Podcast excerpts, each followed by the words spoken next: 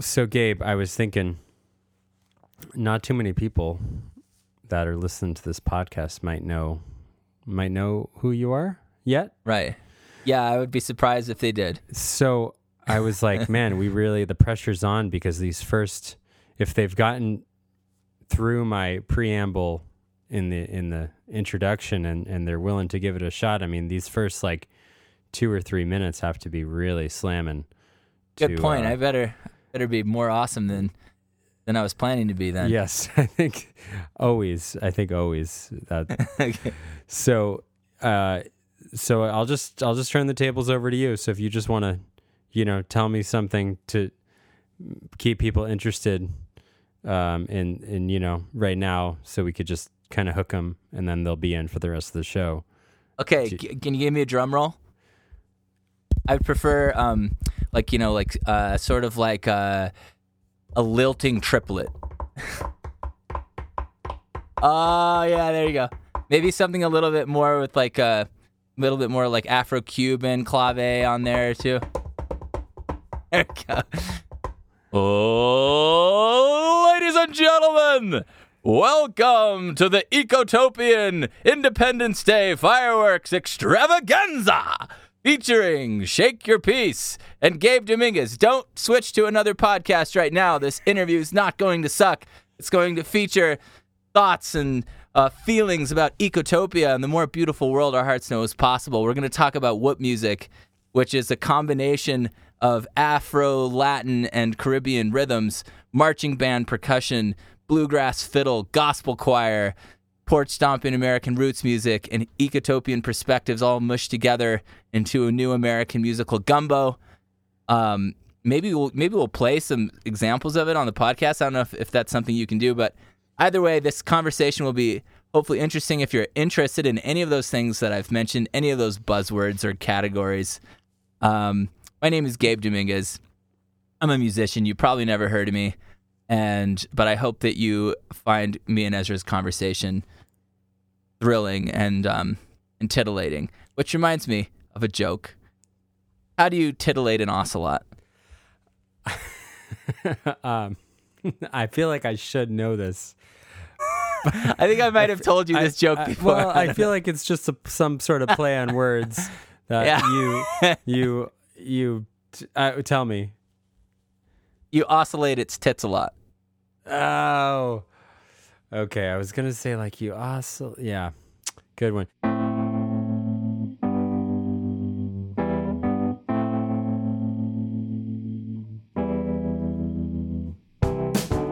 Well, hello everyone, and welcome back to the Ezra Lip Hour, more or less. I'm so excited to be here today, and if you could get any sense of it for the uh, wonderful introduction we just had from my friend uh, Gabe here, um, it's going to be a really cool episode, and I, I stand by that. So, a little backstory I know you don't know Gabe, most likely. Um, yeah, he's not in a uh, super famous band or anything like that, although he's an incredible musician and singer and performer and entertainer. He's one of the most uh, really um, creative and, and well spoken, um, ar- articulate, and inspiring people I know. I'm getting ahead of myself here. Um, basically, um, you're going to learn all about Gabe, and and I should I should say that we recorded this conversation just about a year ago. I believe it was February or March 2019. It is now February, early February 2020. Um, and I just re listened to our conversation that we had, and um, I assure you it's just as relevant now than when we had it. Um, and anyway, Gabe Gabe is a is a good old friend of mine, um, and kind of uh, represents a creative time in my life when I first moved to the Bay Area in 2006 after going to college in Vermont and, and growing up in Massachusetts and Rhode Island. Um, and it uh, I, I found a community of musicians and activists and um, bicycle enthusiasts and creative people that uh, really helped shape my my formative years as an early 20 something in the Bay Area.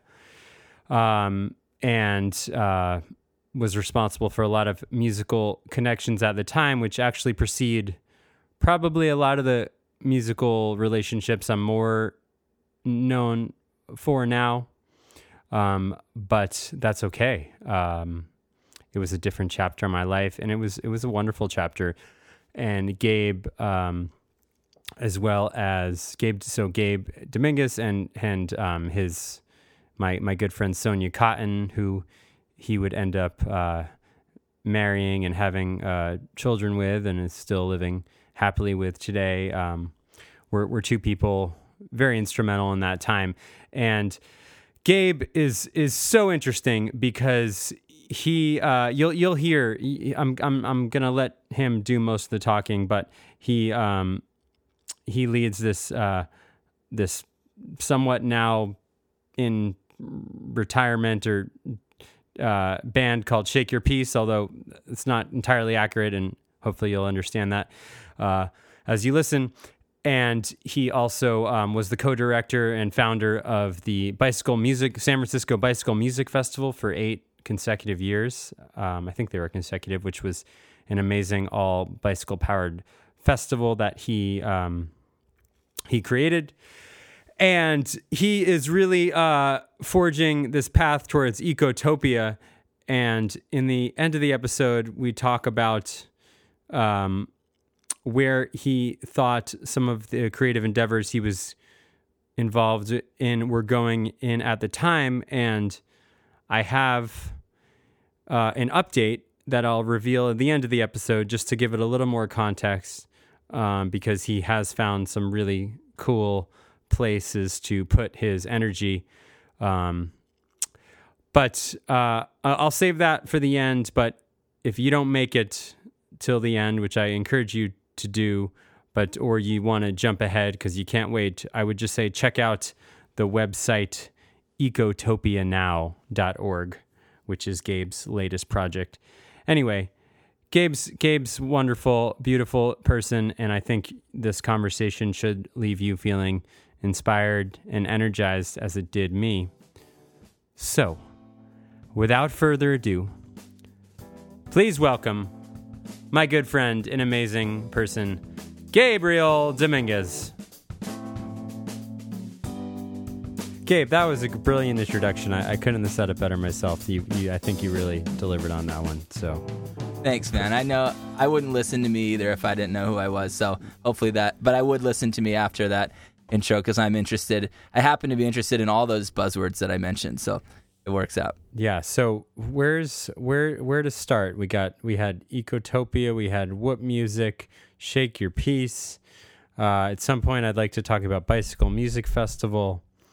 Yeah. Um, but uh, first, uh, how's Utah? You uh, you, uh, maybe that's not the most exciting place to start. Ladies let's, and gentlemen, let me tell you about okay, the weather. Let's talk about your new record that uh, that you just completed, and and um, so Gabe, uh, your band Shake Your Peace. It, it, I I kind of watched you toil on the sidelines for, or I was on the sidelines for for many years. I mean, not really on the sidelines of, but I was watched from afar and up close as you toiled on this uh, record, which um, I got to say is great. Love it. Great. Uh, I'm really proud that it's here. I'm really psyched to have it, and it's. I'm gonna. I know it'll be many years of enjoyment, and um, I recommend to everyone listening to the show to, to seek it out. Uh, Shake your peace. What music? It's as at the time of this conversation, it is completed but still not officially released. So maybe maybe let's just start with with the the end and and what happened uh, with the Kickstarter and and how you finally brought this thing to to completion. Yeah, so I mean, it started just like any indie album, um, you know, hopeful, unknown artist. Um, with funding with my own money, um, working with a friend who's a talented engineer here in the Bay Area named Blake Henderson, and we just kind of we just kind of went into it seeking Bigfoot um, thinking based on the this conspiracy theory that I'd hatched that this hairy wilderness beast of music might exist out there somewhere in the musical woods that it, that we could kind of scare it up. And I'd been working with a with a band, a core band, um, five people um, under the name Shake Your Peace, uh, working like developing these concepts and sketches that I had. So we had like a live version of the band, but the album version was was like what I was really trying to make the true sound. What I was truly trying to find was this 30 person whoopestra, I, I call it, of sound, sort of like a an anarchist marching band, gospel choir, um, celebration where you could, you know, a recording where you could, ideally, if you crank it loud, you could feel the sweat, sweaty elbows, you know, squishing by your elbows. Um, so we started ambitiously trying to find this mythical beast, and we weren't. I mean, we weren't actually sure that it was totally going to work. I there were many moments during the process of working on the album where Blake and I were like, uh, "This is too much. Like, there's too much happening." The- and you the- was this in the beginning or, or the the latter days? kind of through the whole the whole time. Okay. There, I mean, I mean, by the end, we'd have we'd had enough victories where where we had like hit a wall in a song and just been like, okay, wait, the marching band percussion is kind of like clobbering the the intricacy of like the Afro Latin uh, salsa beat or something. So how do we solve? And then we have the bluegrass fiddle going, and then we have like this like kind of complex call and response, syncopated gospel choiry stuff happening. So there's like these moments of sort of like, um, like the the the pictures I've seen of like Bombay traffic or something. It's like Hmm. 80 different directions, 80 different initiatives of direction, uh, intersecting with hope brimming in their heart to get through the mess to the other side, um, maintaining life and limb. And we uh, we sorted through it enough times through a lot of editing, really, like because you know we'd layer, layer and layer and layer, and then we just kind of got to carve it out so that to give everything a place. And we'd we'd found like a balance enough times uh, through the process that I think by the end we were like, okay, we know this is possible. Like we we've gotten some we've gotten some like cast some footprints of Bigfoot. We've got some pictures that are a little less grainy than they were at the beginning. Like we think we have some evidence to show the world that this beast exists. And so by the end we were like, we're pretty confident we can we can we can find Bigfoot and like convince him to sit down to dinner with us. So I should So say that's kind- Bigfoot, aka Big Whoop, was what you were. yeah, there you go. Yeah, exactly, exactly. The big whoop. What is the big whoop? yeah, what is? What's the big whoop? As well, whoop music, hopefully. And um, so yeah, so oh, so then by the end, it took seven years. This whole process of developing this um, this kind of this musical gumbo, this recipe, and then just through the struggles of not you know self funding and the um, the scope and scale of this of this album, uh, combined with you know mental health, you know struggling with depression, being a, like an activist oriented person in the United States and in this world, and just being feeling sensitive and feeling scared and feeling kind of beat down, losing losing hope at points, or or just running out of money, or becoming like getting married and moving, becoming a dad of two kids, having a flood in our house, like just a lot of things just kind of waylaid the project for years, um, and I just sort of barely peck away at it. But eventually, I got to this point where this this last year, 2018, um, with our second child on the way, due in like a month, Sonia and I were, were like, okay, what can we do for income? It basically was as crude as that, basically. And I was like, well, I've been wanting to finish Whoop Music. Maybe I can get this album done as my job for while our daughter is is new on the planet and I'm at home and you know that's kind of seems like the ideal job because it feeds a lot of birds with one scone. We've got the album finally f- being finished and we've got uh, money to pay for our life and to pay for the musicians I need to pay and all the gear and all the things that I need to finish this thing up. And then at the end, all of our, um, we we come out the other end with a hopefully a healthy daughter and hopefully a healthy album and and fans are happy. I'm happy, and band is happy, everyone's happy. So, and that's at work. The community's totally rallied, and I was, I thought that the number we set, like the goal, was ambitious, but I was buoyed by your success with your Kickstarter, Ezra, and other community members' success. I was like, I'll, you know, I'll try. Sonia had my wife had had a, a couple successful Kickstarter campaigns for her album, so I was like, oh, I'm gonna give this a try and see if kind of like the pedal powered sound system that my friends and I like to use at concerts. If I set it up and I make a pitch from the mic, will people rally and jump on the bikes and pedal and give me their energy so I can make some music for them? And and and people pulled through in like spectacular ways. I was I was really humbled, like yeah, bone chilling, humbled by the amount of um, sacrifice I know a lot of people went through to give me money because uh, you know our a lot of our friends are artists and activisty types and musicians and they're making as much as if they're successful they're probably making as much as a school teacher.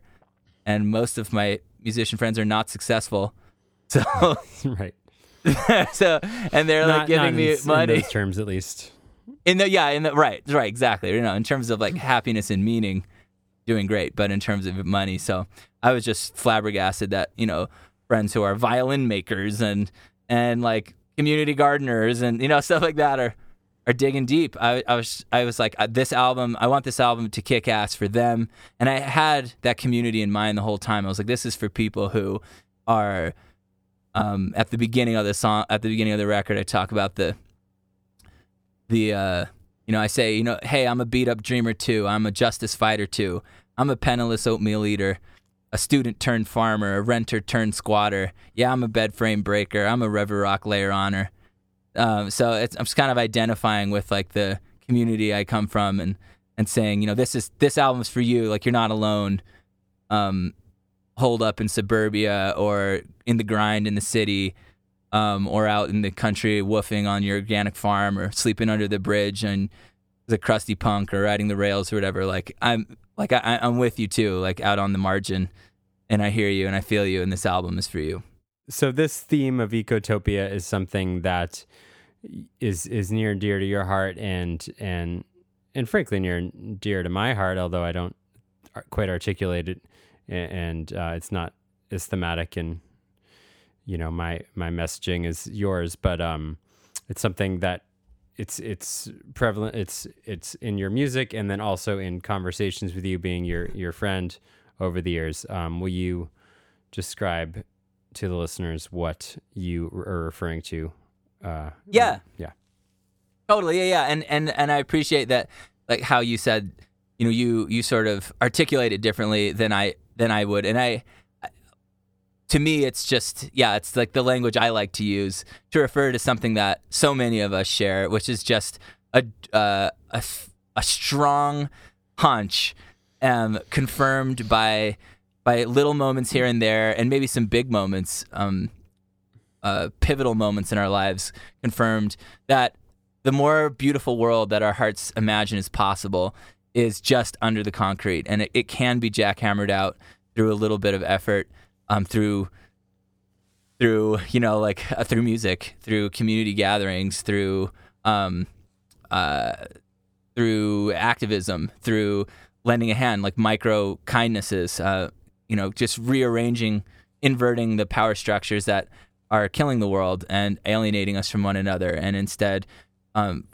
listening to the heart of love and listening to the dreams that we have that people tell us we're stupid or hippies or naive for having, for revering nature, for revering community power, things like that. Um, and just and like the little, just those moments. I know we've all had them. Like uh, any of us who I would consider ecotopians, you know, where someone is selling a canyon for real for uh, like a real estate development, and it's just this absurdity and you know like i must not be the only one who thinks this is utterly absurd that this canyon could be sold like that somebody thinks that there's some something that entitles them to put a price tag on this canyon and then sell it to people other than gross and utter violence. Like there's no other explanation. Like and that's the lowest fucking bar that humans humans can set. Is just like yeah we did this because we're violent enough to do it. And it's like we all know we're capable of such such great love and sacrifice and and and big dreams and harmony with the living planet and so on. So when I say ecotopia, I'm referring to that vision that so many of us share of essentially a culture of social and ecological justice, and um, and that's that's my muse. And the and the term ecotopia I didn't make up. That's uh, the title of a book I love called by uh, a Bay Area author named Ernest Callenbach, who wrote Ecotopia and established the genre of ecotopian fiction. So it's like a kind of like a utopian fiction subgenre. Can you unpack a little bit when you talk about uh, the canyon and the selling of it being rooted in violence? What what you're referring to? Yeah, so I guess one of the one of the unquestioned assumptions that I was raised with is this idea that land can be bought and sold. Now, of course, my family is uh, raised my sister and I very much to be hypercritical of authority in general. So there was always like a I trusted when I was like that's absurd. Um, when I had that feeling or that thought, I I, I trusted it. I didn't entirely dismiss it. However, the culture that I was raised in, especially growing up in Utah, but in America in general, and in and in material um, capitalism in general, there's the it's this assumption that that we are entitled to uh, own and sell land, which is based, you know, when it comes down to something literally like selling this canyon near where I grew up called Rock Canyon, it was going to be auctioned off. And um, the only reason that's possible is because, well, I mean, I guess you just trace out, well, if you tried to stop the sale, who would who would get angry about it. So, okay, so of course there's the, initial stakeholders, those who believe they own the canyon, property holders, and they would come out and raise a ruckus, probably immediately calling the police. And so the police come out, and the police say, uh, "Yeah, you can't, you can't uh, stop the sale of this canyon. You need to leave. You can't occupy this." And defend it from bulldozers or whatever might be coming through, or we'll arrest you. And and then you say, okay, well, who gives the, the police the power? And then we realize that it's this whole, or let's say you get enough protesters out there, you overwhelm the local police. Okay, so then it becomes, you know, multiple state, uh, city police departments. Then maybe if, if even uh, you escalate beyond that, it becomes the National Guard. National Guard comes out. And even beyond that, then you get the U.S. military. So basically, you're just scaling up in these level, levels of violence until you get to the U.S. military, and you realize that the this the power structure exists for multiple reasons, but one of the reasons they exist is to is to be the muscle behind the will of the American capitalist agenda worldwide. So anywhere anybody, any indigenous voice resists any voice that would say, no, but what about ecotopia? What about the canyon's right to exist for its own right, just to be beautiful and to and to whistle when the wind blows through it? Um, that voice is systematically annihilated by the greatest army that, or the most powerful army that has ever walked the face of the earth, because it is antithetical. It is it is the warring point of view to the view of uh, of exploitation, entitlement, and rape that our current government, I believe, is is set up to to enforce and to inflict upon the land, upon any any indigenous community, uh, animal, mineral, human. But so, in any in, uh, in a civilized person like ourselves who feels the whisperings of indi- indi- indigenous uh, our indigenous uh, heritage and our indigenous nature and to, and wants to stand up and say, "Wait, this just isn't right."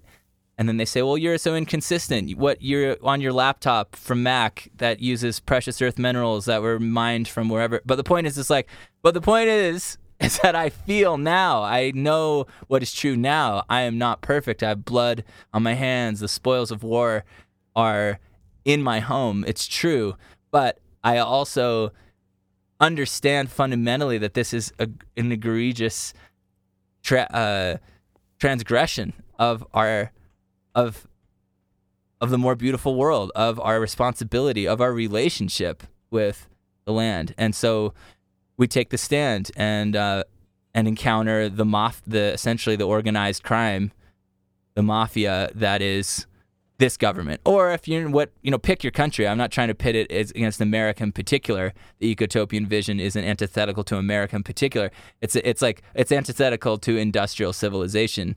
Any industrial civilization, any culture that feels entitled to murder its own planet uh, in the same way that like a father a crazy father would feel entitled to like um murder and and and and beat it, it's their you know their spouse or their or their children or you know it's just that same kind of um entitlement uh, to violence. And actually or the belief like I I would go so far as to say there's sort of a righteousness that people have. It's like almost like a holy mandate um, to to violate, and that someone's power, their greatness as a nation, their greatness as as a man, their greatness as a white person, or whatever the oppressive class categorization might be, is is uh, is proved by the fact that they are quote unquote stronger than a woman or stronger than children or able to bulldoze a canyon.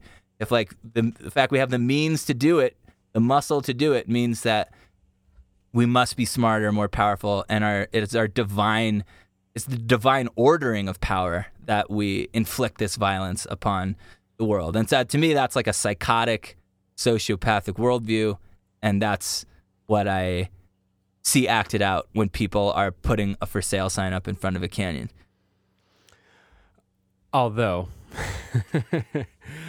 I would I would I mean I I I I'm 100% with you and and follow that and and share these these feelings. Um I think it's it's maybe important to acknowledge that the the person that is putting the for sale sign up yeah. is is not seeing it from that perspective clearly you know no they're, sure they're not, sure you know they're not seeing this as this is my stance raping the world, you know. No, yeah, yeah, sure. No, no, no. I mean, and I, I should be clear, right? On this album, there's a song yeah, that uh, built a bridge between my mom, the realtor, and her son, the anarchist, which is it's sort of like it's a true true song. It's track seven on the album, and it's um, it's like a comedic. We're gonna play it on the show. I'm pretty sure. Okay. Yeah, I'll just okay. play it right now. Okay. Okay. And here it is.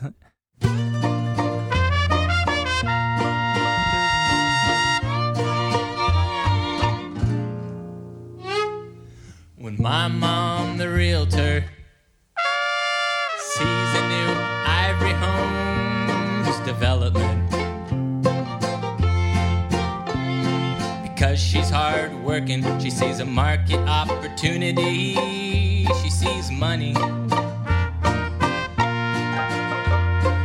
her son, the anarchist, beholds the prefab robot turds shot out of some Southern California factory hole. Growing for growth's sake, looking like a big mistake. He sees cancer. What I'm trying to say is, is I love my mother. Anyways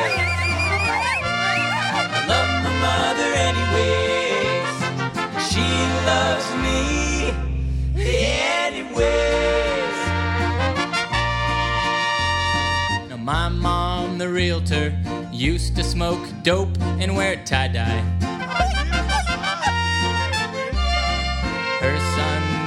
Anarchist, remembers being four years old and marching with her in the streets of Berkeley in the 80s. Now, as we ride in her Lexus SUV to Costco. You can bet I still keep a place reserved for her in the revolution, anyways. Cause what I'm trying to say is, is I love my mother.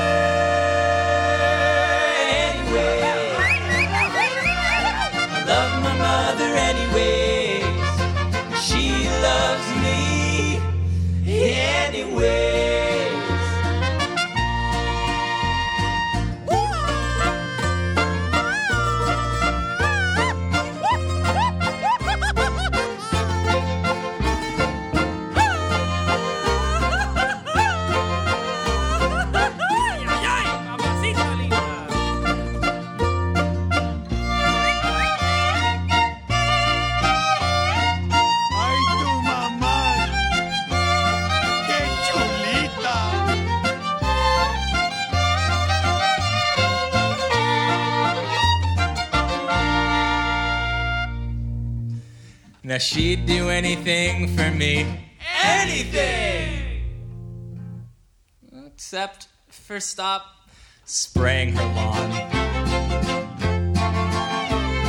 And I'd do anything for her.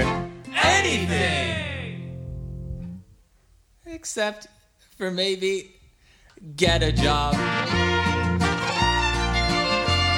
Her generation birthed us, and now they're trying kill us all. They worked real hard to raise us, now we're carved to melt our glaciers. Invested in our swim lessons, and guaranteeing that we'll have to test them anyway. But either way, the thing is I love my mother.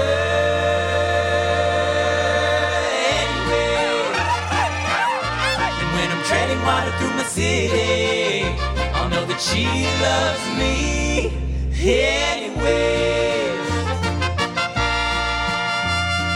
My mom puts me first. She's the only person on this earth who does that. While I chant Earth first, she still puts me first, anyways. I her political cause, along with my sister and brother-in-law and their two kids. She loves being a grandma, along with staying married to my pa for so long. It's a miracle. For all that, I gotta say to y'all, though you know I love the cause, my ma comes before every cause and all of y'all, cause that's the way I love my ma. That's the way I love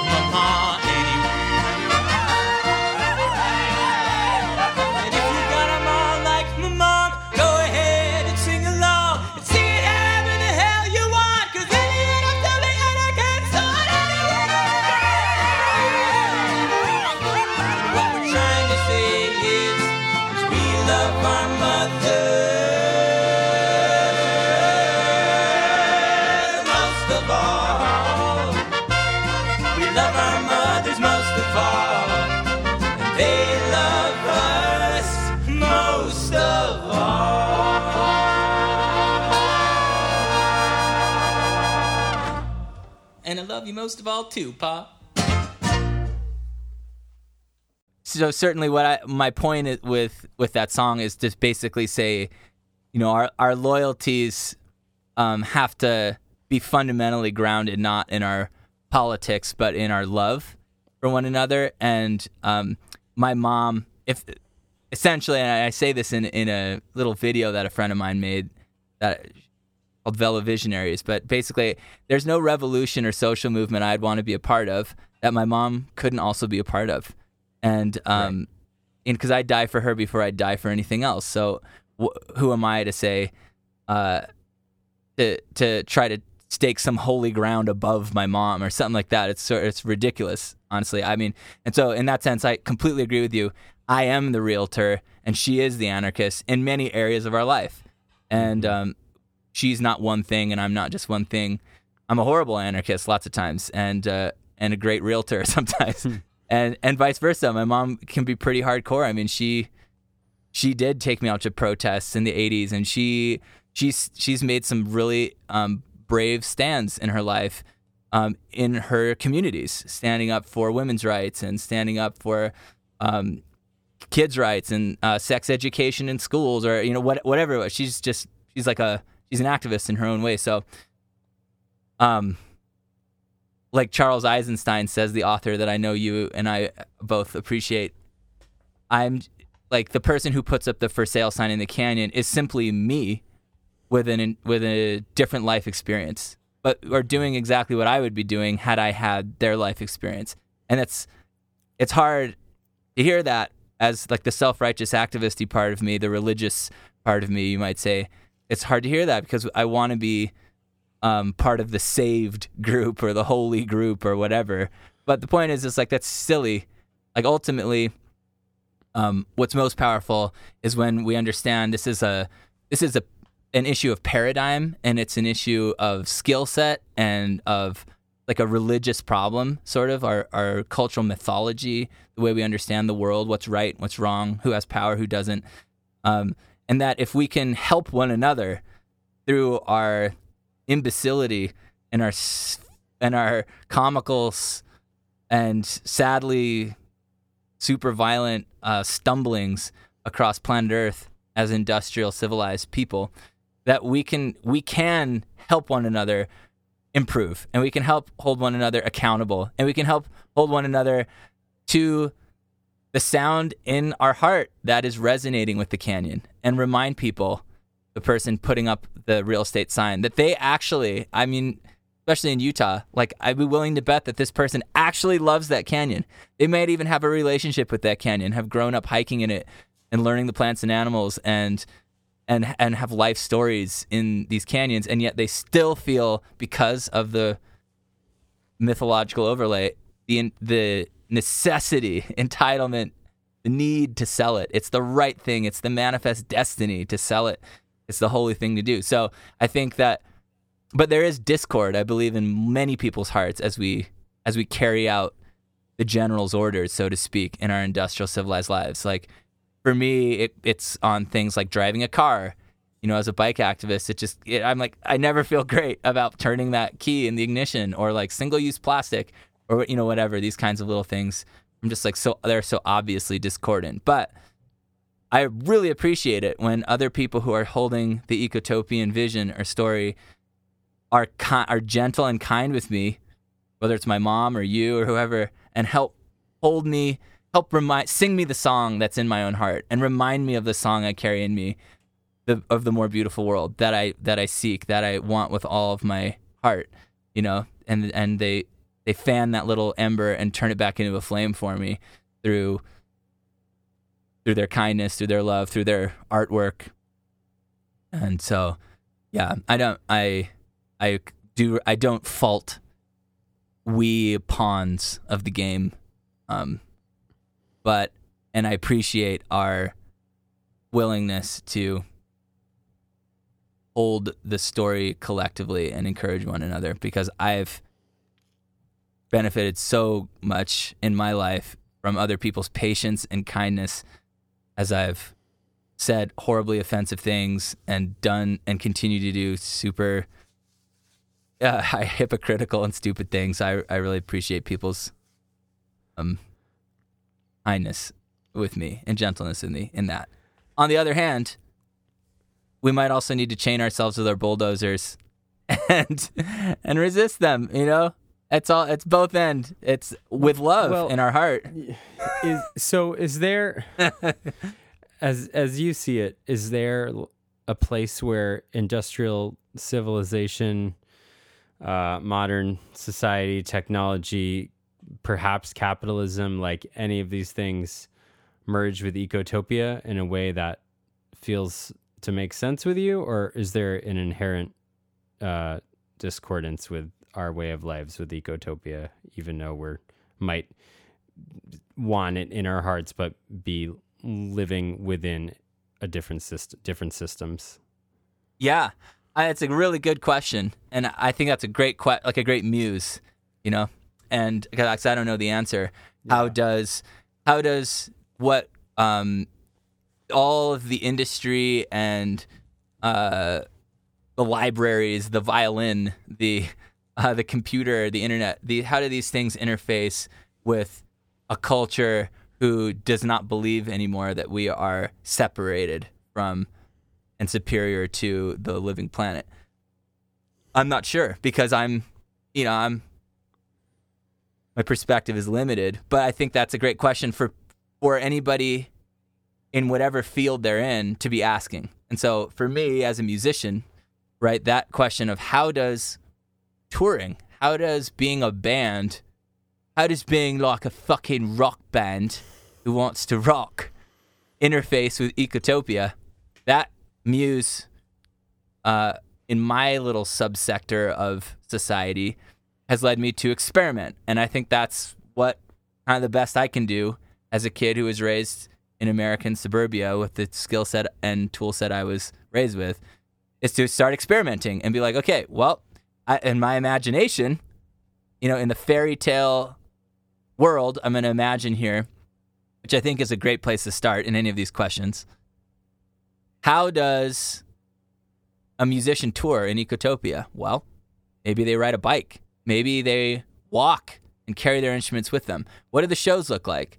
Are the shows played acoustic or are they played with a sound system?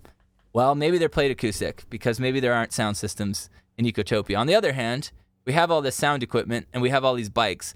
What if we could just power the sound system that we already have with bicycles that we rode to the gig?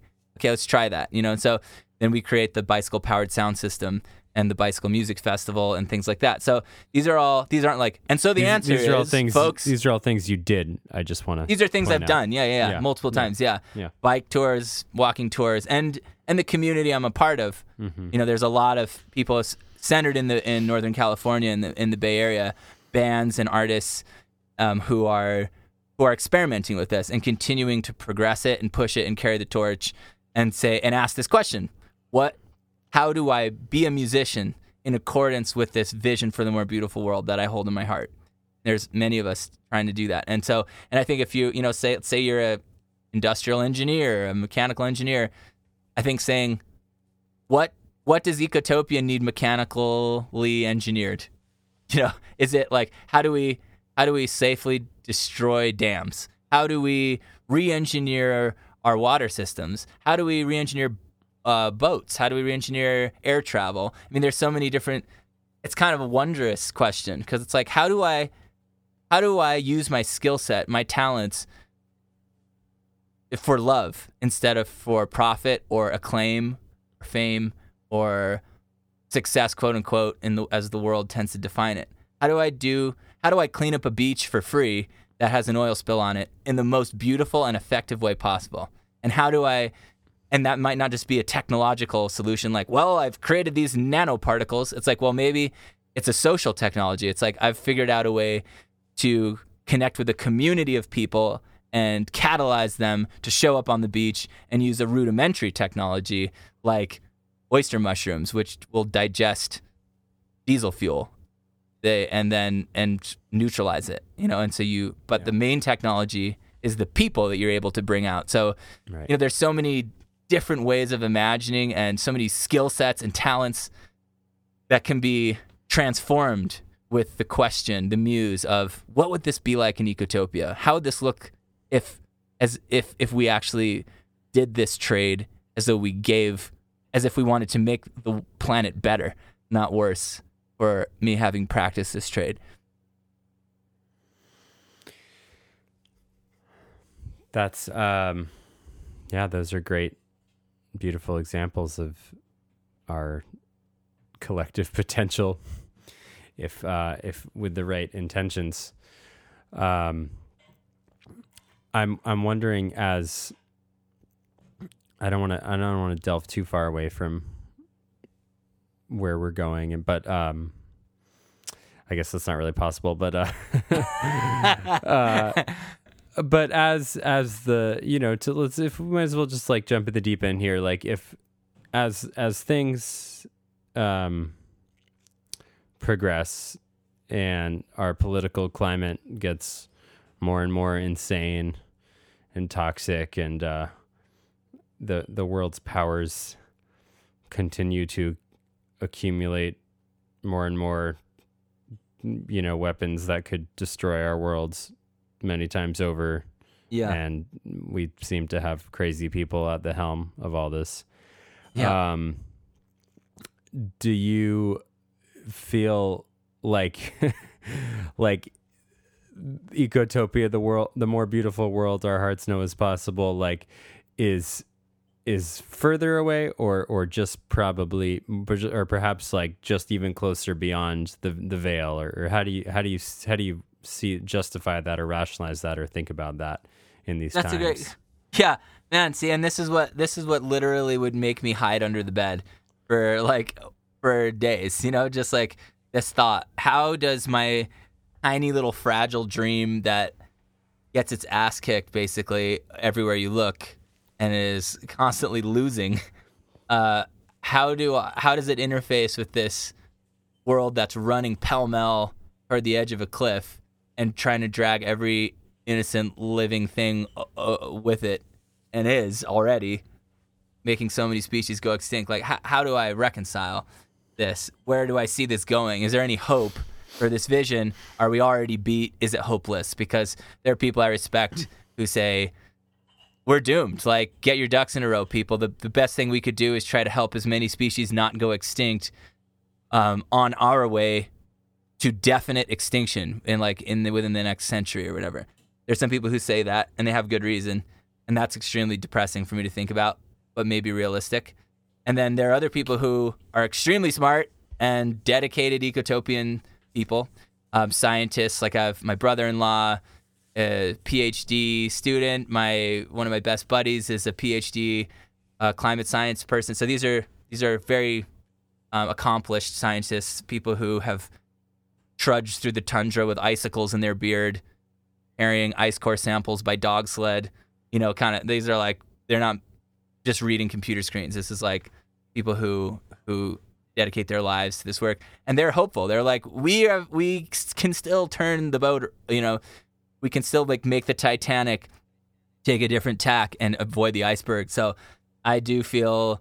Oh, I, I tend to focus on that and Yeah. and but whoop spirit the idea whoop means life is the spirit of life wanting to live that's the way i think about it it's it's what articulates life into being and then but more so articulates life into being extravagantly unnecessarily over the top beautiful. So like the force of nature that would say i'm going to make a bird. No no no. I'm going to make a peacock you know?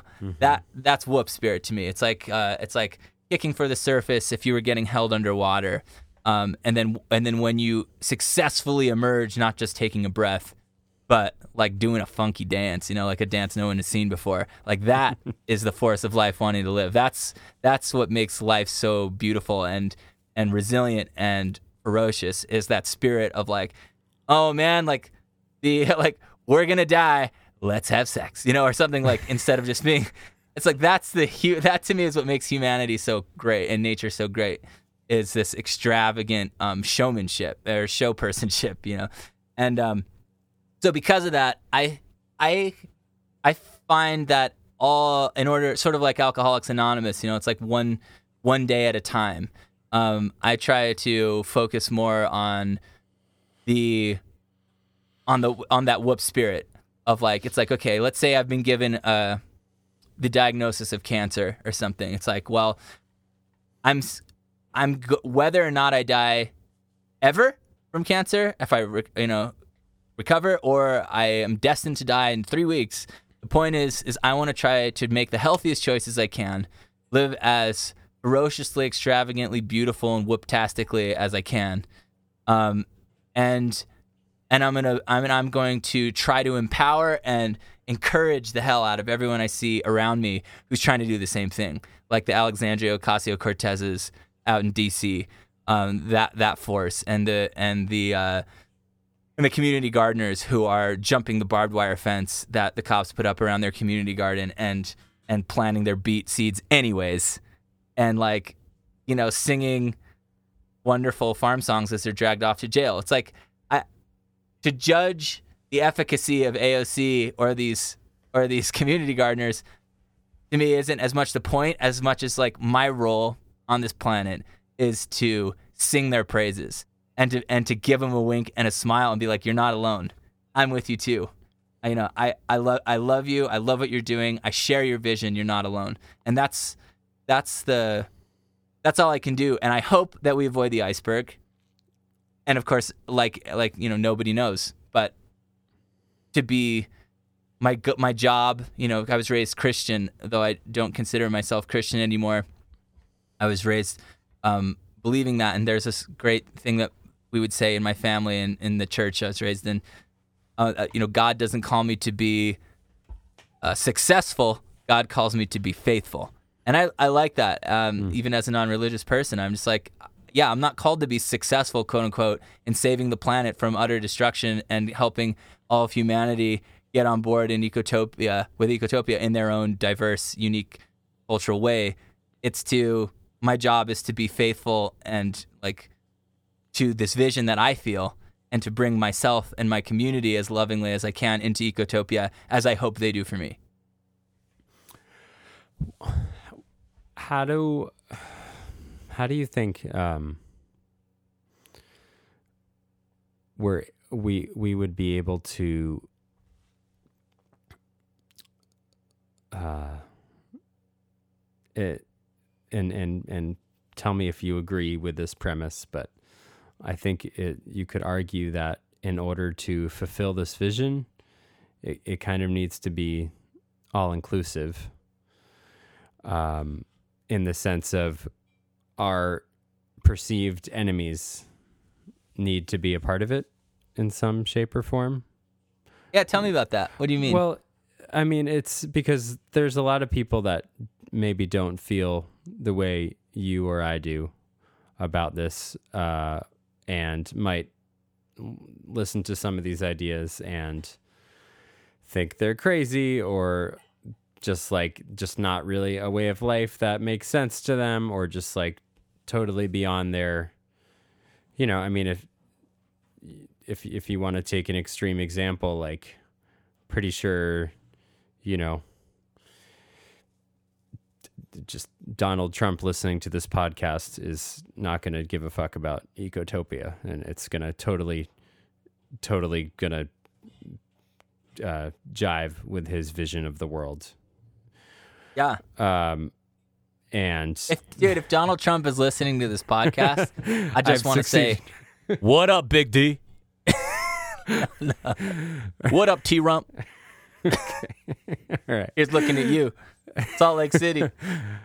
Well, okay, but you know, but there's lots of people that um, aren't Donald Trump, but perhaps um, you know, we all we all know people that that support or voted for Donald Trump, and Sure, some of those yeah. people are are family members or Right. are extended family members or and People we love. People, who are in our love. family. Yeah. Exactly. So I guess I guess what I'm trying to get at is like how to like to me it seems like we need to be able to if if we're gonna succeed with this revolution evolution whatever however you want to frame it like it, it needs to be one of love where everyone has a place in. Like we can't like you know just like it- uh, otherwise it's just war. Otherwise it's just our side against the cops or our side against the republicans or our side against the trump supporters and and wishing them away and just having the world be with with our kind even if our kind might be representative of you know many people on the margins and others but but like how, how do we extend you know how do how do we love our enemy you know to, so they're not our enemies so so we can Yeah. share a, a beautiful world with all its inhabitants because it's it seems to me like that would be necessary instinctively do, would you agree with that Yeah. Oh man. Yes, I do agree with that. And it reminds me of parenting. Not that my children are my enemy, but it, you know, you know how it is. and so those of you who are listening who don't know Ezra and I personally, we have children who are about the same age, like in the three, four range. And basically, if you're a parent or you've spent time with kids that age for long enough, you see their um, extraordinary abilities of uh, of uh, of going ballistic and um yeah and letting it be known very powerfully and emotionally what they prefer and don't prefer. And i think that uh my challenge it's it's very challenging to not take and this may be a testament to my own sucky crappy parenting uh, abilities but to not take it personally at all and to not get whipped up into like like uh pulled into his his vortex of um emotion and to instead try my best to keep my eye on on the focus point not lose my balance that this is my son who I love with every cell of my being. And ultimately what I want is for him to feel uh, respected to feel honored and to feel loved. And so I try and so sometimes that takes the form of just like trying to empathize with him, like really trying to snap out of my own agenda, trying to empathize with his feeling, his core feeling, trying to identify what that is and help him find what find out what it is, and then hug him. And I think it's kind of similar with with um, my T Rump supporting family members. Is like ultimately, I think their support comes from, you know, it's obviously speaking to something inside of them that they feel so passionately. These are not dumb people. And Uh, and they're these not are- evil people or mean-hearted people. I'm, I'm, No, I mean like it's so ironic because some of the like the people I'm thinking of in particular are, are like models of kindness in so many ways and models of loyalty and helpfulness in uh, in their community and in uh, in their families, and so it's like it's so it's like a total mind bender, right? And I'm sure they feel baffled too. Like, how could my family who they're good people. Why would they? Why would they believe these ridiculous libtard ideas? You know, I've heard them say, you know, say that. and so maybe that's not so nice. Maybe that reveals that they're actually Satan. But no. Well, um, the- but I'm sure we've No. said just as bad. oh yeah, you know. for sure. I'm sure they would be like, "You're calling the president of the United States T Rump," you know, and I'm like, "Yes, I am." And but that's, but I, I think the the ultimate point is, and and I addressed this on track eight of Whup Music, the Walking People, which is that whether rather than focus on our division, which is great, you know, there's cultural, massive cultural division, like fatal division, like people suffer and die based on the diff- our differences of political opinion. However, I also believe that most T Rump supporters and I could find far more common ground than we would uh, disagreement. And so my goal with them is to build a relationship of love as best I can on the areas where we can rally together. For example, um, in the Walking People, I talk about, um, you know, we all love our kids. Maybe, maybe not all of us do, but I know many these people I'm thinking of, these support T Rump supporters do, and I do love our kids. Let's walk together. You know, we all we are all, we're all born helpless. Let's keep that in mind. If we can if we can keep that in mind, let's walk together. You know, we all need love. Let's walk together. We all need we all need uh, justice. Let's walk together. We all need clean air and water. Let's walk together. You know, we all need each other. Let's walk together. We all need choice. We all need music. You know, wh- whatever, wherever I can start building some common ground, I agree with you. Like it, the revolution has to be one of trying our best to be bridge builders and to try to find common ground in the midst of the impossi- seeming impossibility, in the midst of the fury, to find the empathy and to find the hug, um, to remember that we're family, that we need each other, and to find the common ground and to walk forward with them on that. If we can't walk forward with them on, if we're walking in opposite, oppositional directions, if we're literally facing off with the police officer, you know, to, to do it, to try to hold the samurai heart, you know, like this is not a personal fight. This is not between me and you. This is between, this is, um, we didn't come to fight flesh and blood, but for the love of our last wild places, but for the love of the children who are who you've incarcerated, but for for love. That's why we're here, and we love you, up, and we love your children, and that's why we're here. And I think that that heart of empathy and family and and this desire to find common ground will imbue our movement and our protest and our invitations to Thanksgiving dinner and our conversations because, um, yeah. So that's that's yeah, and so So you want to listen to a hyper silly uh, musical rendition of that idea, track eight, The Walking People on Shake Your Peace Whup Music.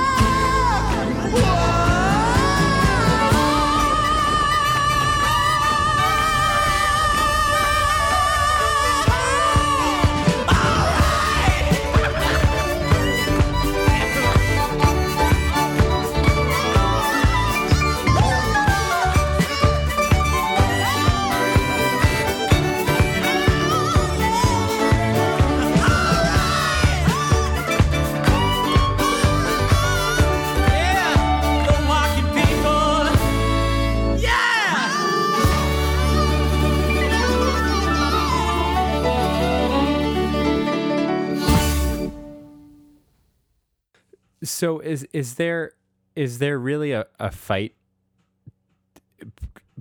necessary when we still talk about fighting for the love of our children and fighting for the last wild places? And like if if I understand those are objectives and worthy objectives uh, but who if if if everyone is gonna have a place in this revolution and, and we're gonna see people meet them with love and empathy and compassion and find common ground and humanity it's like well then who are we fighting or and is that is that really th- the move Yeah, well, uh, yeah. I don't think we're fighting. I think it's rare that we're fighting human beings. Like ultimately, most of us are just uh, like you know enacting the operating system that's been installed, right? Sort of by our culture. So I think we're ultimately fighting the operating system. We're fighting cultural ideas. It's a war of ideas, and and it requires, um, I think, to be successful, it requires discipline and it requires perseverance and persistence and a lot of things that you know you would bring in to you with a uh, into a struggle um or a fight. You could use that word but maybe it's a struggle but is is there to focus uh, to focus on love in the midst of of conflict because i mean literally uh, you know we're facing off with police officers at a lot of these a lot of these actions you know people who are standing up for to protect the water yeah right? I mean, or protect their their right to live on the land that their ancestors have lived on for a thousand years. The National Guard, the Army, the the cops, the sheriff's department, they come out. I mean, it is there are guns, there are rubber bullets flying. There's tear gas. There are people getting their skulls split. Um, so it not. I I don't think any of these people, any of us, want to fight. We don't want to, in the classic sense of physical violence. But physical violence is inflicted. So that there is a warrior like. Um, uh, courage that's needed to maintain love while standing up to and protecting our physical livelihood, our land, our water, our air. Um, and again, yeah, not not trying to like go out and like seek revenge on on uh, law enforcement or something. Because again, like actually one of the one of my relatives who's a T-Rump supporter is a retired police officer. And again, and I is yeah. So it's tough. but, sorry, I- I- but he Oh, go on. but yeah, so I, I think it. I think that's what I mean when I say fight. It's like um, I'm not saying advocating for initiating violence, but when violence is initiated against us, as it consistently and always is, um, that we eh, that we not shy away from the sort of warrior metal that's needed to maintain the beautiful vision, the love or the quote unquote enemy, um, and understand that it's a fight against, ultimately, it's a fight against uh, cultural ideas, not against the particular person who's been manipulated into being the, the latest pawn, the latest soldier in the, uh, the latest bullet, you know, human bullet out of the gun of industrial civilization. Can you speak a little about uh, your experience as the co-director of the San Francisco Bicycle Music Festival and Bicycle Powered Music and and that whole chapter of your life? Yeah. So after the early experiments that Shake Your Peace did with bicycle touring and hauling our own instruments with leg power and by bike to our shows on tour and then playing with a bicycle powered sound system uh, where all the electricity is generated by the audience pedaling bicycles in place. Um, the bicycle we rode to the show just set up with special kickstands that make elevate the rear wheel and then allow it to be harnessed for electricity generation. After those experiments, I came back to the Bay and with my buddy Paul Friedman of Rock the Bike in Oakland, we Let me interrupt for a second. You came back. You were Yeah. in Utah when you did this. Is that correct? yeah yeah um, yeah the early tours were in Utah. Okay. and um, I did two, two before we started Bicycle Music Festival in 2007, and so How, and it was- how it- many? How? What was the distance of these tours? these were like from the top of Utah up in Logan. Um, the first one was down to up through uh, along the Wasatch Front through Park City and then down into Utah County. Um, and then the second, so that's like I don't know how many miles that is, maybe a couple hundred, two two fifty, maybe something like that. And then the second tour was maybe a hundred. Actually, don't know, hundred miles, hundred fifty miles. And then the second tour was from Logan at the top of the state down to St. George at the bottom of the state. So I don't remember how long that one is, but um, And where they were long. Where you were? You were playing uh, bars, right? Uh, yeah, I was playing everywhere. I was Yeah. playing. They actually did play some bars. Played schools. Played uh, community theaters, churches, uh, uh, meadows, Red Rock outcroppings. Um, we play. I played an alternative commencement graduation ceremony Hmm. when the students at Brigham Young University decided that they could not tolerate having Dick Cheney as their commencement speaker Oh, jeez. that uh, uh, about 30 of them organized an alternative commencement um, over at the university on the other side of town and brought Ralph Nader out to deliver the commencement graduation. And I was invited to speak, you know, sing for that too. So it's like just wherever I could kind of play and lend support. And sometimes I'd play for zero people. Um, actually, I guess Nah, I never played for zero. I played for two. That was the the smallest audience on the first bike tour, and then the biggest audience was probably that alternative commencement. That was in like a basketball stadium, college basketball stadium. Um, so Yeah, so it's like a wide variety of stuff. But the point was is that I felt super inspired. Paul felt super inspired. People in our community were like, "This is possible! Wow!" All the pedal powered concerts we'd been aware of up to that point had been uh, accomplished with pedal powered sound systems that were driven in on the backs of big trucks.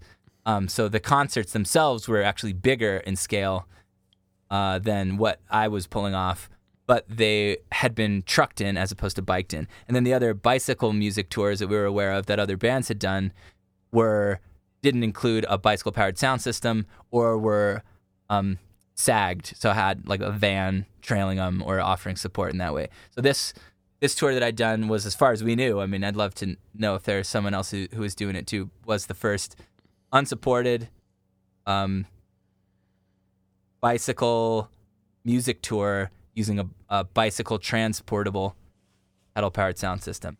So we decided let's start a music festival and in the park and just invite our friends who play music, pedal power it, and and just celebrate, have fun in the park outside together for free. And so that's what we did. And were you did you play in the first yeah, you played with Tao, right? At the first BMF? Yeah, I think so. Yeah. Yeah. You guys were our headliner at Dolores Park. That was great. That was so fun. And I That was think the bamboo did a, was that the year that the bamboo pole fell on your head or was that the that the was that was year? with Stitchcraft actually. Okay. That was a couple years later, I think, or the next year. Sorry Yeah, about that. That hurt. I didn't miss a beat though. I gotta say, I just kept on know. drumming. A Hell no. big, Hell yeah, big dude. wooden pole just fell right on my head, and I just said, "Ow." Uh, um, that was great. yeah, there was some. There was some definitely. Uh, obviously, there were some years with some infamous permitting issues with Oh, the yeah. city. Yeah. The first years were unpermitted and it was small enough, you know, 100 people, didn't really matter. But as it started to pick up steam, so basically it started doubling in size every year. We did it eight years. And by the third year, I think it was, the cops were aware of it. It was like in their calendar. Like these chumps didn't get a permit and they think they can hold this event in our parks without um, permitting. So we're, we're going to teach them the good old hard way. So they were waiting for us at, they had our schedule. I mean, it was, it was online. They just waited for us at every place we rolled to to set up our sound system and wouldn't let us play. And so basically what ended up happening was they fortunately, and you were playing that year uh, with Sean Hayes. So, and he was at Dolores Park waiting for us and was just, oh man, I just felt so bad because he was doing such a ma- massive solid to play for tips for the cause, you know, in the park, you know, someone of his accomplishment and, and professionalism. Um, so I felt, I was just like, oh no, this is bad. And uh, there happened to be a movie in the park that day. Yeah. And the organizer of that happened to be friends with Paul. And they were like, so they talked to the cops and were just like, hey, I'll include them under my event permit. Like, I'll take essentially take on the uh, legal responsibility for what, what this event. So I don't I don't know that guy's name, but you're listening, man. Forever, thank you for giving so many people such a wonderful evening and hosting that event. So it, we ended up being able to set up. You and Sean and band played. I think you guys were a trio, right? I think it was actually just a duo that that gig. Oh, really? Yeah. Okay. And um, yeah, and people loved it, and so that we were able to do some permitted music. Uh, that on on the, the the day of the infamous BMF SmackDown, and then we rode out to the pier, the end of the oh, pier. yeah, that was where- so fun. No cops were to be seen, and then Tornado Rider, They were led amazing. by the Snee Goblin himself, Rushad Eggleston on cello, was jumping off the railings and shredding his ass off, just being amazing. And um, oh man, we were exhausted, and it was you were there. It was elation and yeah. euphoria, and something that can that kind of euphoria can only happen, I think, at the end of an exhausting all day bicycle powered music festival where you have no energy and then somehow you find yourself in a frenzied state. I, I rem- At the yeah, end of a that's pier. That's exactly right. Because I remember riding there, Yeah. and I was like, why are we doing another? We just had a great day. Like, we just need to end it. Everyone's so tired. Why are we going out to this pier? Who are these Right. musicians that are going to play? I just want to go home. It's night. Right. Yeah. And then, like, you know, wow, we got there. We're waiting for everyone to set up the system. And then, like, and then this trio, this is kind of like, I don't know, like, like a vir- virtuosic cello led punk band, Tornado Rider, just like from the note one, it was just like, I mean, I don't know. It was like everyone was just going off and, and dancing and going crazy. Yeah, it was like a frenzy. It was a frenzy state. It was it was amazing. It was like Santa Claus and the reindeer, just like like like blasted through the roof into a room full of like four year old children on Christmas Eve at like twelve AM. And it was like these children should be are like way past their bedtime, but Santa is real. Ah, you know, it was like that. That's it was amazing. And then and then there was also some very memorable um, live on bike aspects of the Bicycle Music Festival from different years, which right. you could maybe describe how that worked. Sure. So, so in between our festival stops, um, which were in the public parks, we would connect. Um, our what we'd we'd take a pilgrimage, a journey. Bands, audience, crew would pack the whole festival up onto bicycles and bicycle trailers, and then roll from one park to the next park. Uh, and so like at the end, Golden Gate Park to Dolores Park. right? Yeah, through totally. San and, and the, yeah. And in the later years, the the sound system got so big that we could only do one one ride. Whereas the first year, I think we had like six or seven venues or something. Right, yeah. Because the sound system was like one speaker, you know, so pretty a lot easier. Anyways, so these rides took on that were their own like beloved part of the festival. They were essentially a bicycle parade led by a bicycle drawn stage where uh, a band would be perched on top facing backwards uh, uh, or their back would be to the to the front of the parade uh, and then they they would be facing the rolling audience all the cyclists of the music festival and then the sound would be relayed to um, bicycles through through the crowd um, wirelessly so that people could theoretically hear no matter where they were in, in the crowd.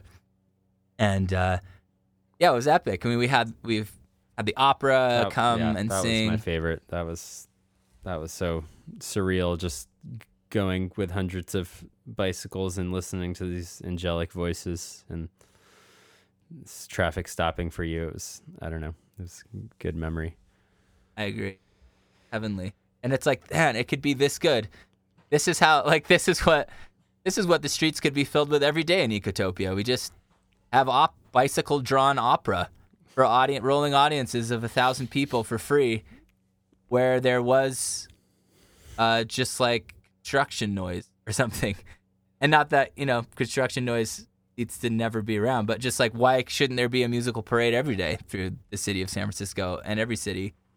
you know those sorts of things happening so i think that was like the one of the beautiful parts of the festival is that everybody becomes an actor in the theater of ecotopia we're all life acting a part of like this could be Mm-hmm. you know yeah. and and and the passersby they they they join the theater too and and we're all like wow this is what's possible and it's and it's very one it's a very wonder filled very childlike experience to to realize we're in the middle of a of a dream we're in the middle of somebody's or a, a community's dream that has been embodied and physicalized on the on the street of San of a major U, you know, U.S. city it's like the the the world cracks open, possibilities crack open, and we can peek through through the little through the little uh, uh, window to the plains of Ecotopia.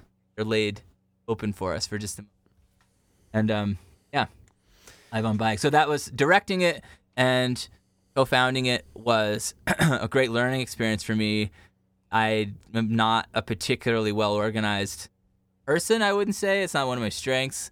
I'm not particularly great at um, interfacing with bureaucracy. I'm pretty good at talking and creating and socializing, um, and not so good at the uh, running of businesses or organizations. So I'm sure BMF suffered fair amount because of that. On the other hand, I also like built the website, uh, the first website, and like created our logo and like did, um, you know, supervised poster art, booked all the bands, like worked with all, you know, did Yeah.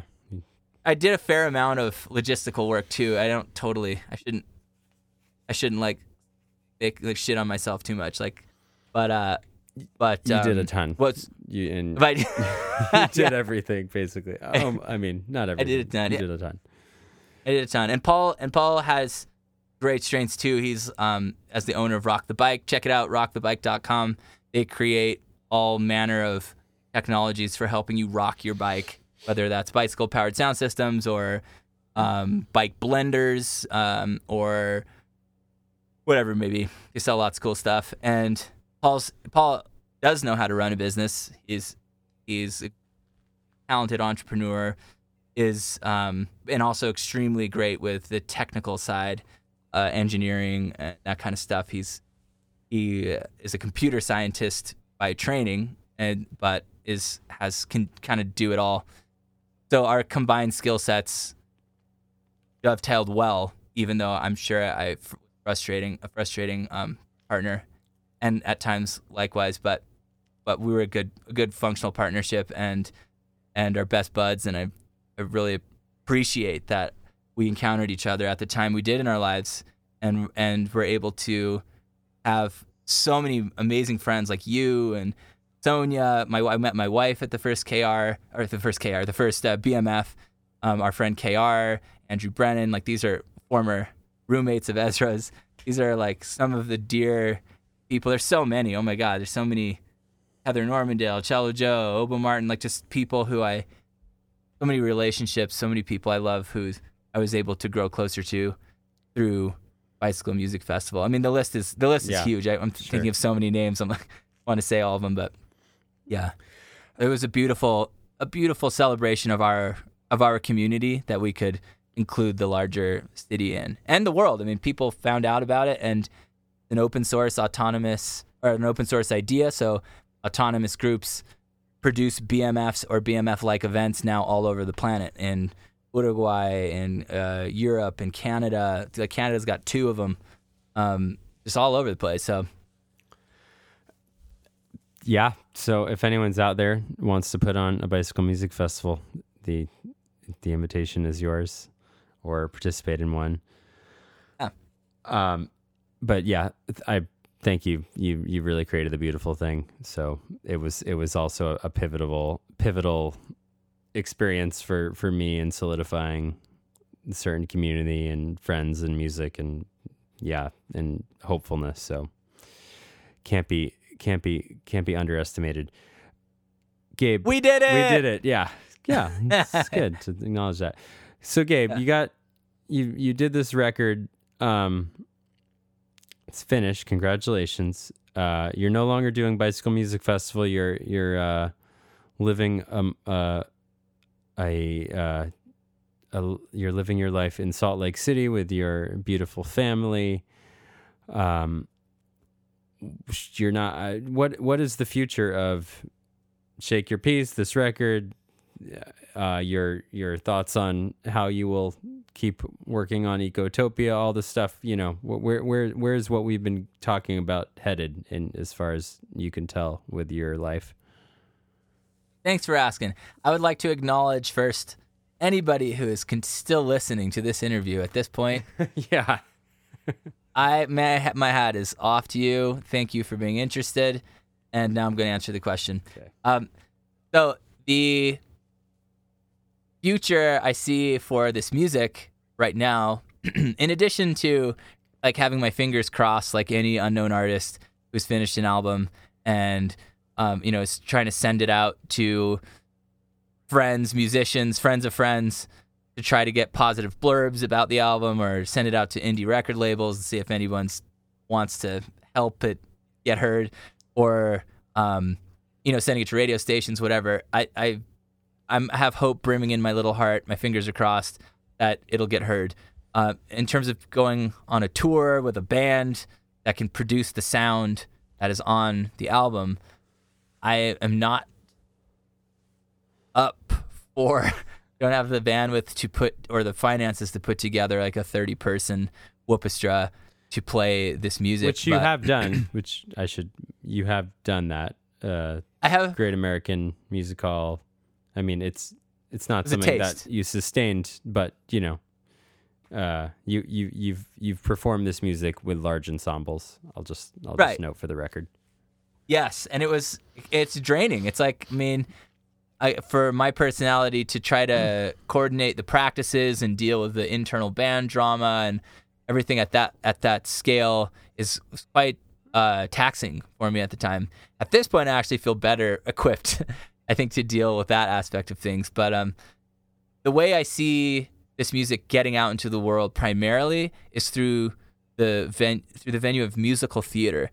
I think that uh, what I'm ultimately envisioning is sort of like a ritualistic theater experience, not as much through kind of a hybridization of musical theater and rock and roll, um, in the sense that uh, the music would be what you hear on the album, uh, but it would be interspersed with sort of stump speeches, inspiring spoken word elements, and uh, dancing and clowning and kind of other theatrical mo- uh, moments.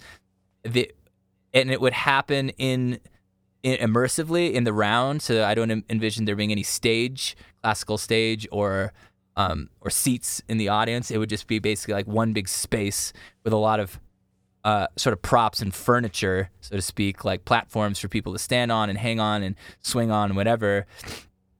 And then this band of singing, musicianing, dancing, acting people kind of swarm the audience and immerse them in eh, immerse ourselves in a in like a in a communal uh, journey into our own spirit, our own expression of whoop and getting whoop, or connecting to that spirit within us of life wanting to live, of like, of uh, of our own uh, primal freedom, of of the of the ultimately victorious wilderness that lives inside of us, the the the part that the intelligent part that clicks on when we're dancing and we turn off our over intellectualizing mind and you know it's our sweat drops are testament to to connect with that whoop spirit to feel that hope for that vision for the for that world of eco and sustainable justice or uh, social justice co- communally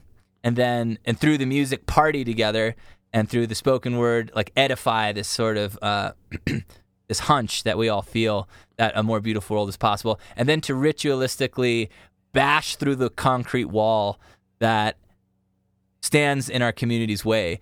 Um, and so there's a song that i have that's not on this album but it's about the destruction of the glen canyon dam which bottles um, the glen canyon up in the colorado river down in the southern utah arizona area the world.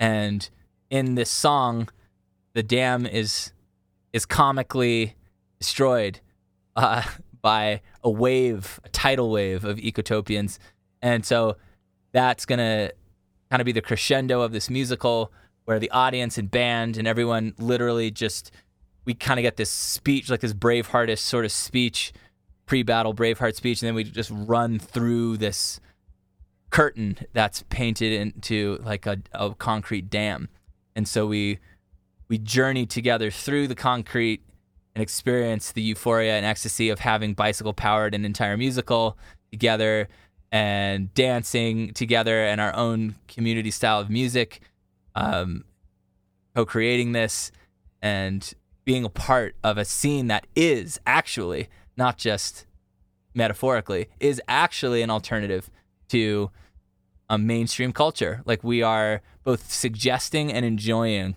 the culture that we are uh, that we're describing, and so and I uh, the the other reason that musical theater is my outlet of choice at the moment, uh, it seems the most realistic way is because it's stationary. Like I can do it in the same theater, so I don't have to deal with the logistical, physical um, trials of trying to bring this kind of a, a group of this size on a bicycle tour, everybody hauling all this gear on bicycles and all the complications there. Similarly, as a dad, I don't, I'm, am willing to tour if the right opportunity came up, but I'm not. That's not something I am excited by, um, and not something I personally want to pursue. Is like traveling the world and touring and seeing the world and rocking for people in that way. So being able to perform this music night after night in the same city where I live and be home, um, you know, put the kids to bed and then head off to the theater kind of thing would be ideal for me and my personality. And then uh, also, I think there's a lot more funding, possible funding for a musical theater production than there is in the indie music world. Like, I'm most like that Great American Show. I think I walked away with like two dollars, you know, after expenses and everything and all the splits and everything. It's just a, I, it's not a, it's not a realistic um, outlet for me. So short of, short of some like rad musician, more famous, more successful band, like kind of taking me under their wing and being like, put a band together and come open for us on our, on our epic tour. Sort of something like that happening, I don't see how it actually like could economically even work. Like to put a, a sizable band together and then and hit the road. Like I just don't see that. Whereas musical theater, I can imagine getting enough gr- like theater grants and arts grants and stuff like that to scrape a production together in like some old crappy warehouse, but but make it happen on that budget because there isn't travel involved and there isn't trying to host people uh, at nighttime involved and feeding all these people. It's like we're just performers and the PA stays where it is. It's like bikes are set up. They we don't have to break them down, set them up every single day. It's just like everything's where it is. So I think it's seems like the right the perfect storm for if this idea is gonna get performed, which I really wanted to. It seems like musical theater is is the way to go. So I'm starting to look into that and apply for you know arts fellowships and grants and things like that. Awesome. Awesome. That yeah, that makes sense to me. Uh, I wish you very well on this journey, and if people want to uh, check out and follow up with you um, and shake your peace and this record and your experiences, um, shakeyourpeace.com. Where do they go?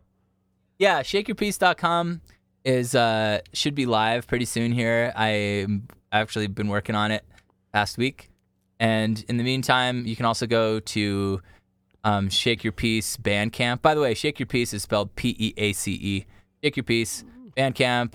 The album is not officially released, but it's It might it might be out by the time this comes out, though. So Oh, okay. where do you think? Okay, cool.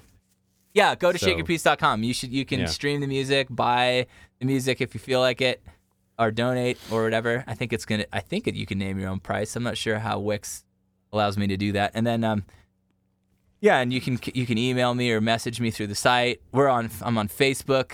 Not snazzy enough to be on Instagram because I'm that old, I guess. Uh, though maybe I'm gonna change that. I'm on Twitter, but I don't ever check it or tweet. Um, so yeah, probably the website, Yeah. shakeyourpeace.com, folks. And I should Yeah. also um I'm sorry we didn't get a chance to talk about this more, but I should we should mention Gabe, you were one half of another musical project, a duo with your wife Sonia Cotton, who's an amazing uh, singer and songwriter in her own right, but called Tiny Home, which is very different from Shake Your Peace. But Yeah. um, if you could describe Tiny Home in a couple sentences, how would you? Sure. Tiny Home plays um, duets of obscure and uh, carefully curated gems. in in a in a uh, in, ha- in a haunting, um, uh, dreamy folk folk style with amazing Yeah, harmonies. Yeah, it's very gentle and it's just very simple. It's just like a guitar and two uh, and and vocal harmony. And there's not you know a lot of effects. No- we don't use electric guitars or anything. It's just like a nylon string guitar and two voices, sort of like early Simon and Garfunkel, or um, in in the sense of it's kind of super straight ahead, you know, folky, folk on the porch sort of idea, or folk in the in the living room maybe. Yeah, but super beautiful, super lush. Uh, very different Thank from you. Shake Your Peace, but worth Totally worth checking out. Yeah, yeah. Um. All right. Well, um. Let's. I'm gonna. I'm gonna end this officially. We'll stay on the line for just two seconds. But anyway, thanks so much for your time, Gabe. And uh, yes. yeah, thanks for for. Yeah, it was great to have you on the show. Thanks, Ez. I appreciate you asking me. I'm honored to be included in this like lineup of interview subjects who are like the major badasses around, that I look up to. So I'm like way honored, and I feel like why am I here in the cool kids club of the Ezra Lip Hour, more or less? But I appreciate it a lot. So thank you. I'm honored. Okay. So there you have it. Gabe Dominguez, quite the extraordinary guy. I'm sure you would agree if you made it this far. Thanks for listening. Um, so, as I mentioned in the beginning of the show, Gabe's latest endeavor is something called Ecotopia Now.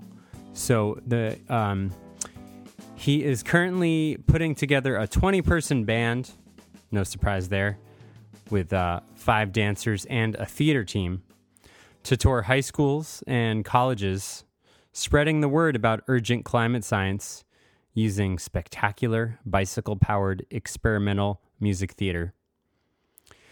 The band and dance are part of the equation he's calling Shake Your Peace in the Whoopestra, and the hour long show, which includes the band and the dancers and the theater, is called Ecotopia Now.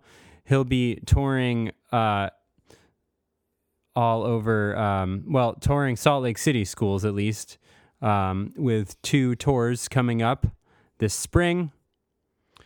Uh, the first one will be April 20th to, uh, I think, the 24th. And um, the next one will be, um, sorry, I don't.